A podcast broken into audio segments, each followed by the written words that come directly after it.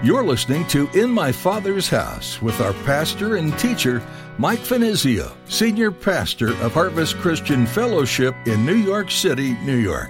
In my Father's house, there's a place for me.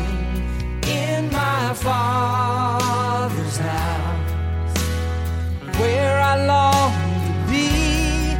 Oh, my heart will not be troubled. Remember what you said. You'll return that I might live in my Father's house. The soul that sinneth shall surely die, right? If you sow to the flesh, you're going to reap corruption. Ultimately, you're going to pay a price for entering and allowing yourself to engage in sin. There's actually no benefit in it whatsoever. There might be some pleasure in it for a season. I'm not going to tell you otherwise. But ultimately, it'll be a destructive force within your life. There's no benefits that are gained whatsoever. But listen, the greater folly is not to confess it. Have you ever walked down the path of sin and gotten to the point where you realize it's destroying your life? Maybe it was a lie that got out of control, or a flirtation that turned into an affair. God is good, and He's not trying to keep good things from you. He knows that sin will lead to destruction, but He also provides an escape for you. How do you escape the sin? Through confessing it. When we confess, we are forgiven and cleansed. There is no sin so bad that He will not forgive. So turn to Him today. Now here's Pastor Mike in the book of 2 Samuel chapter 24 as he continues his message, A Cure for Guilt and Fear.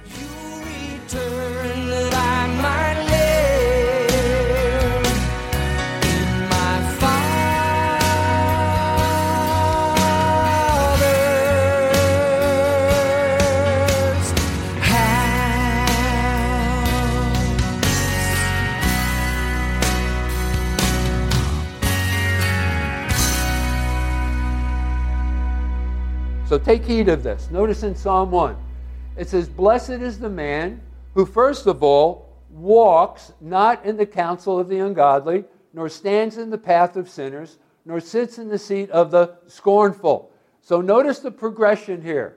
He, first of all, walks.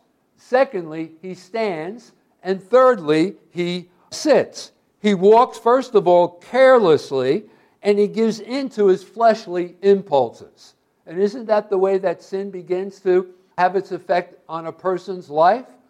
The second part is he stands. After he walks, then finally he stands, willfully violating God's commandments, ignoring God's warnings. And then thirdly, he sits. He becomes persistent teachers and tempters of others, seeking to draw other people into those same temptations and to sins. So there's a progression outlined for us here in the Psalm 1, the first of all of the Psalms, and it goes from bad to worst. So that person, his heart no longer smites him, no longer senses that feeling of guilt. And, gang, let me tell you something this is a dangerous place to be in. It could even mean that God has withdrawn his spirit from us. You know, one of the most frightening verses of Scripture in all of the Bible is found in Genesis chapter 6 and verse 3, when God tells us there, My spirit shall not always strive with man. What a terrible place to be in. That is when God withdraws his spirit from us. And no longer do we experience the effect of God's Holy Spirit reproving us and convicting us of our sin. And so, what a blessing then, right? That conviction. It's a really a blessing. We should be thankful for it when we have that conviction. When we feel terrible after that we have sinned, right? You know what I'm talking about, right? You've experienced this for yourself. But again, there's the warning. That might not always be the case. You see, you can go on, you can go so into sin, you can continue in sin that God will not speak to you anymore. Let me give you a couple of cross references for this. In the book of Hosea, in chapter 4 and verse 17, as it relates to the tribe of Ephraim, which was the dominant tribe in the northern kingdom. And there we are told that Ephraim is joined to idols, and then God goes, along, uh, goes on to proclaim through the prophet Hosea, let him alone. Let them alone. It's tragic when God says of a person, let them alone. In the book of Jeremiah, in chapter 14 and verse 11, there God spoke to Jeremiah. And in turn, Jeremiah was to bring the message to the people. And God said to Jeremiah, Don't pray anymore for these people. Don't pray for their good. So God spoke to Jeremiah, and if you pray, I will not hear you. In another portion in the book of Jeremiah, God addresses the people through the prophet, and he says, Don't even bother lifting up your hands towards heaven, because when you pray, I am not going to hear you. Can you imagine anything so terrible? I mean, you know, in life circumstances, and every one of us goes through some kind of an experience where we make our appeal unto God. We're asking God for help. We're asking God to intervene. We're seeking the counsel of God. But guess what? It never comes because God has left us alone, right? And we have to face whatever situation we're going through on our own, in our own strength. But what a blessing it is to know that in times like that, we have the ability to go before the Lord, before the throne of grace, and receive God's word, receive God's counsel and God's help. You see, they had gone too far. And it is possible for a person to continue in sin to the extent where God will no longer speak to them. Their hearts become so hardened, they sneer at what is right for them to do. Now, let's go back to our text. I want you to notice there in verse 10 David did what every one of us should do when our hearts begin to smite us, when God's Holy Spirit begins to convict us. Notice what David did. He confessed his sin. And, gang, this is the value of this story, pointing us to the way out of guilt and fear, and once again, helping us to enter into the grace of God. Notice what David proclaimed in verse 10.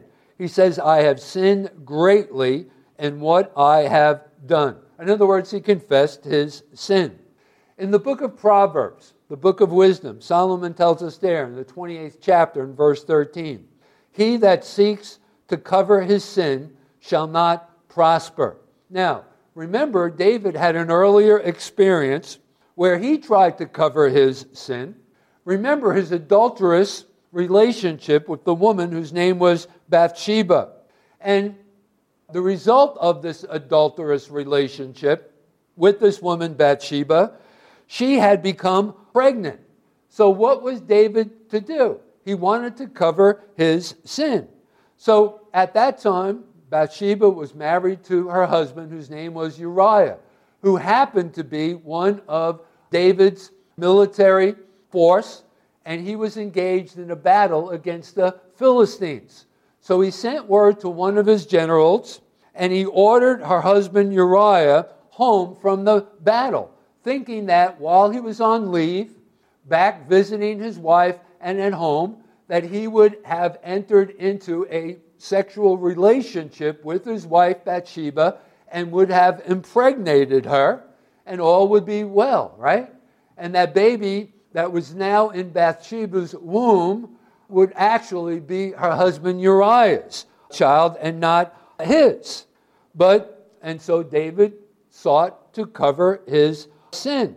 But as we read on in that chapter of the Bible, when Uriah came back home, he would not even enter into his home again to be with his wife because he thought that it wasn't right for him to be at home while his comrades were still on the front lines fighting against the Philistines. So, once again, David was trying to cover his sin. But it only compounded his sin. So, what did David do next? Well, now he sent word once again to his general, and Uriah was sent back to engage in the battle against the Philistines. And Uriah was sent out on a suicide mission, and he was killed. So, David, trying to cover his tracks, right? Cover his sin, One thing led to another, and finally, the result of his actions wound up killing Bathsheba's husband, Uriah. So it only for David got deeper into his sin, which of course is often the case. He dug for himself a deeper hole. Then some other people seek to cover their sin by denying it. It goes something like this Oh, it's okay. You know, the sin that I've just committed. Why is it okay? Well, everybody is doing it. That's their rationale, right? Deny, you know, even denying the existence of their sin. But you know, First John, in First John chapter 1, in verse 8, the apostle tells us there if we say that we have no sin, that is, deny its existence, if we say that we have no sin, we deceive ourselves. We deceive ourselves. So, covering our sins by denial. So, that's another way that we treat our sins. But listen, remember, Solomon said, You will not prosper. But if we confess our sin, God is faithful to forgive us of our sin and cleanse us of all unrighteousness. Now, sometimes there's a confession of sin without repentance. It goes something like this Someone says, I'm a sinner. Aren't I cute? Oh, shame on me. Silly me. And they just kind of laugh about it, right? Well, listen, gang, that is not repentance.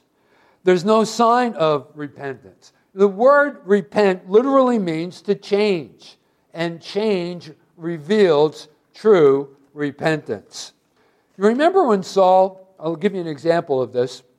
You know, when we say that we repent, but there's no sign of true repentance, we've not taken any actions. Remember when Saul was seeking to kill David? Unsuccessfully, several attempts by Saul to uh, kill David because he knew, he was convicted in his heart that God had chosen David in his place to be the next king over Israel. So now, moved by jealousy and envy, remember how Saul was seeking to kill David. And one day, and it's recorded for us in 1 Samuel in chapters 24. And remember, one day David had the opportunity to kill Saul, but he didn't take it.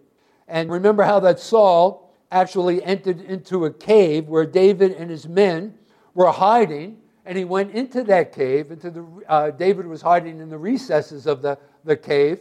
Saul went in to actually relieve himself, to go to the bathroom, right?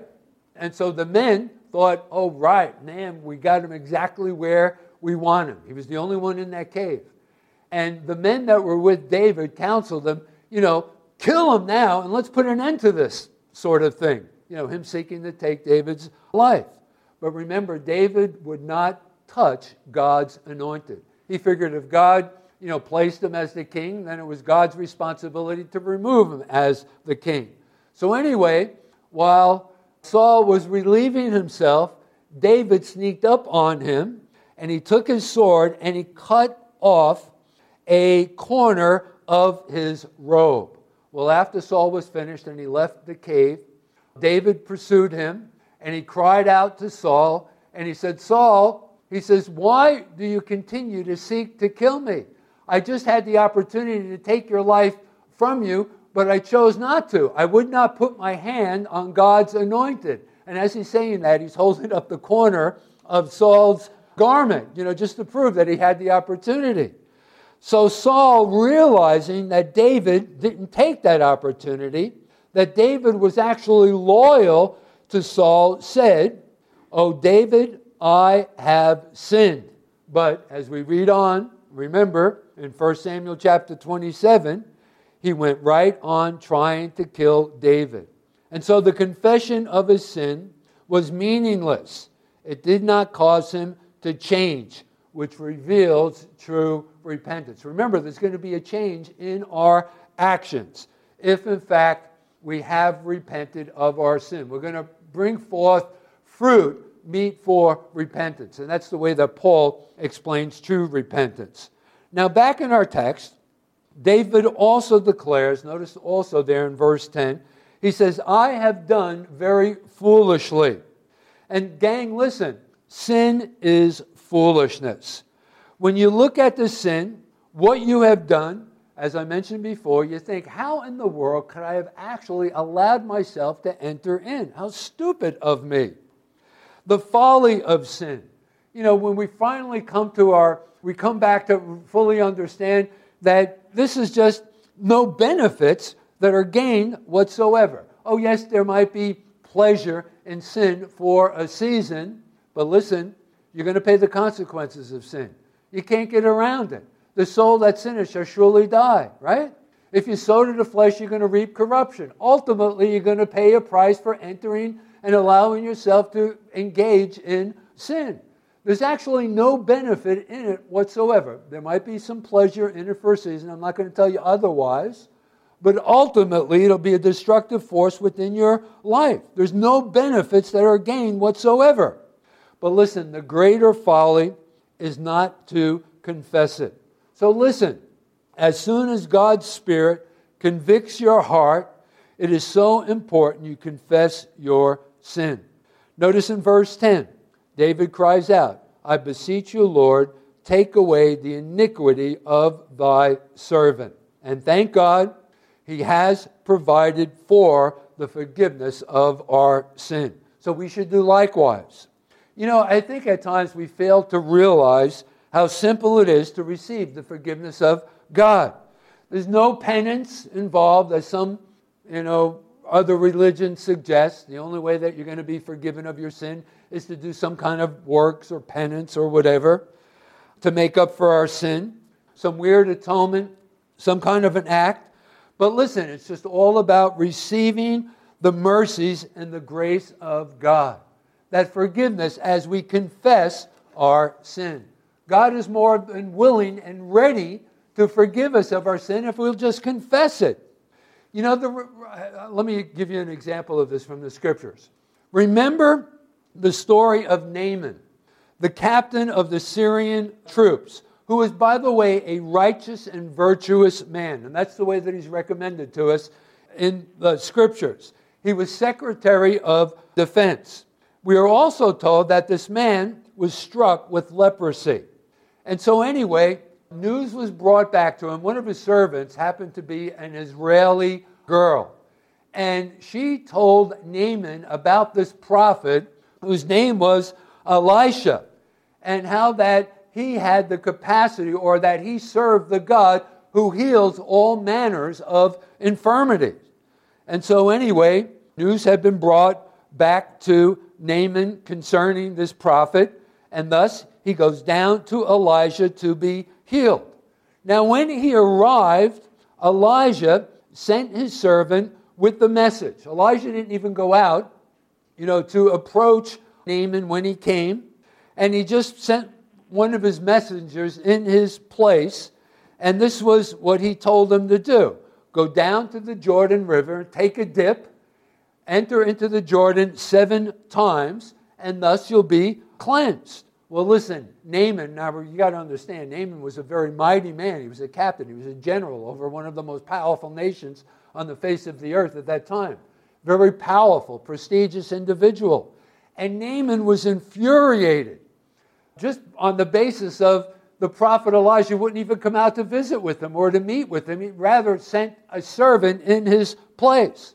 And he thought to himself, how dare he? And so now he's beside himself and he's just going home back to where he had come from.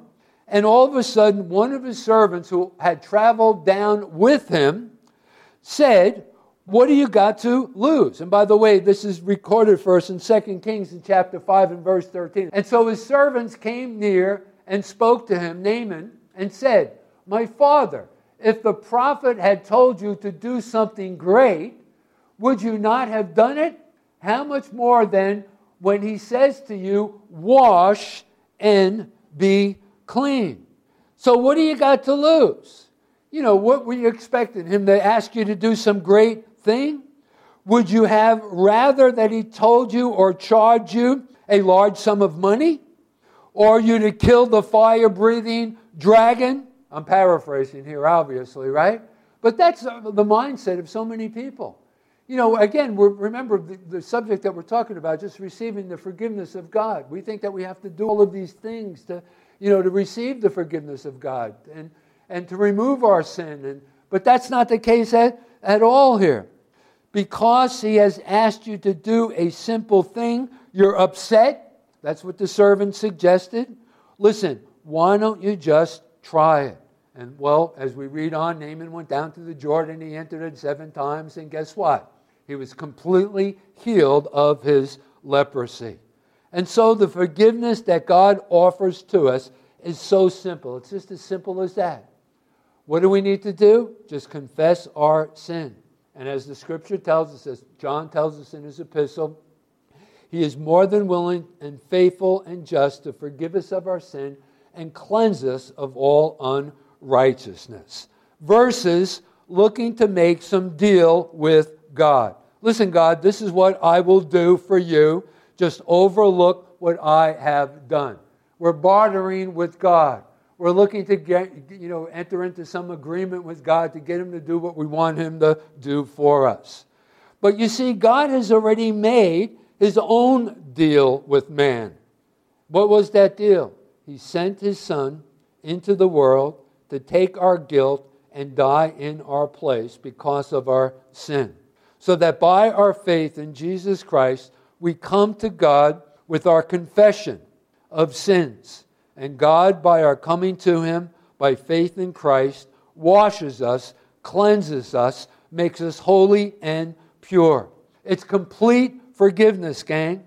And it's just as though we have never committed the sin in the first place. God forgives. He's in the business of forgiving. He forgets. He throws our sin into the uh, sea of forgetfulness. Yea, though our sin be as red as scarlet, it becomes as white as snow. And the record of that sin is completely blotted out. Listen, listen, let me ask you something. Is your heart smiting you right now because of some unconfessed sin? Something that you've allowed yourself to become involved in? Well, here's the value of this message God is faithful, God is tr- uh, true.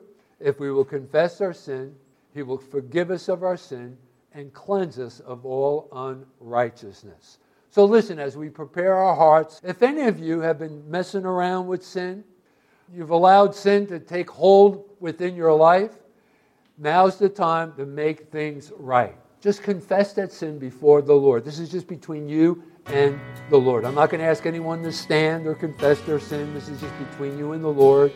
You do it privately right now. God is standing at the door of your heart right now and He's knocking. He wants to come in. He wants to restore that relationship that has somehow, you know, been removed because of that unconfessed sin within your life. Let that whole process begin right now. So let's worship the Lord. Let's prepare our hearts and do exactly that. In my Father's house, there's a place for me. In my Father's house, where I long to be. Oh, my. That's all we have time for on this edition of In My Father's House. Thanks for tuning in. Did you know that you can listen to Pastor Mike's teachings on your favorite podcast app? Just search for In My Father's House with Mike Finizio and be sure to subscribe. And let us know you're a listener in the comments. We'd love for you to join us for worship this Sunday at Harvest Christian Fellowship, too. You can find all the information you need at harvestnyc.org. We're located in Midtown Manhattan, and there's easy access from Port Authority on 42nd and Penn Station on 34th.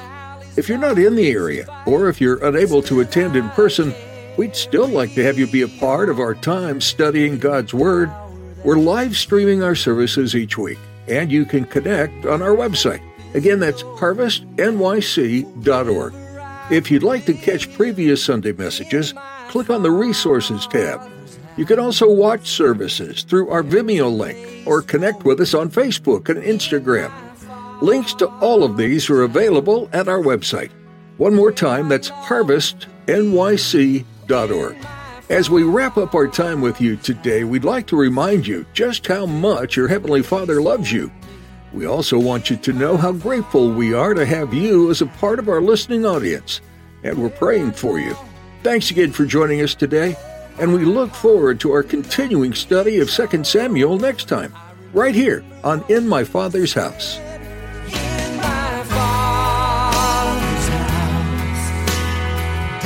A place for